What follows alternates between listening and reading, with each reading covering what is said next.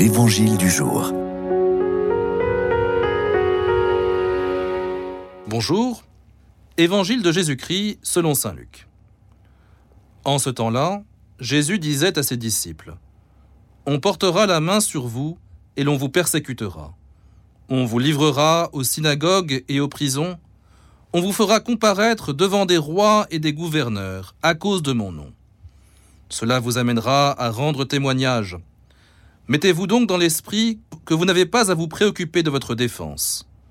C'est moi qui vous donnerai un langage et une sagesse, à laquelle tous vos adversaires ne pourront ni résister ni s'opposer.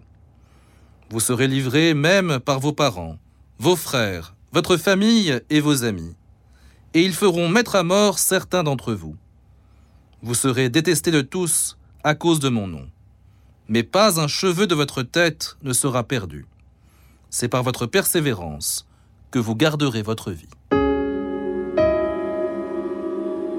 La perspective que nous propose le Christ dans l'évangile d'aujourd'hui n'est guère réjouissante.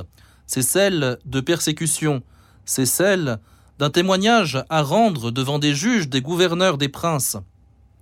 Et même si le Christ nous met dans l'assurance que l'Esprit Saint nous inspirera une sagesse à laquelle tous nos adversaires ne pourront opposer ni résistance ni contradiction, eh bien la foi nous fait sans doute un peu défaut.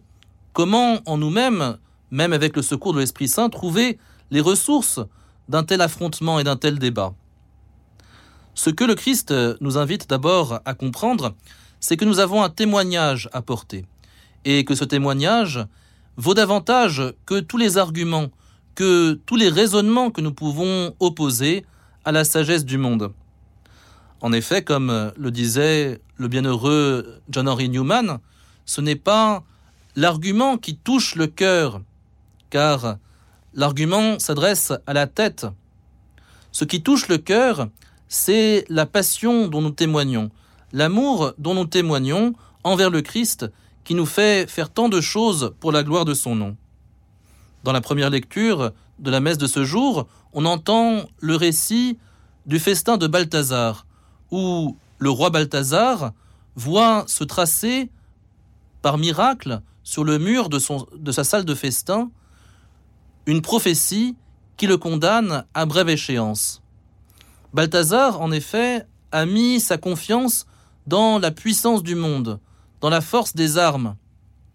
Et nous savons que la force des armes, nous savons que toute puissance humaine est condamnée à disparaître à brève ou à moyenne échéance. Seul reste le témoignage de la fidélité, celui que le Christ nous invite à poser. Eh bien, puisque nous n'avons pas mis notre confiance dans ce qui passe, mais dans ce qui est éternel, recevons avec confiance et assurance la promesse que le Seigneur nous fait de la présence toujours auprès de nous de son Esprit Saint.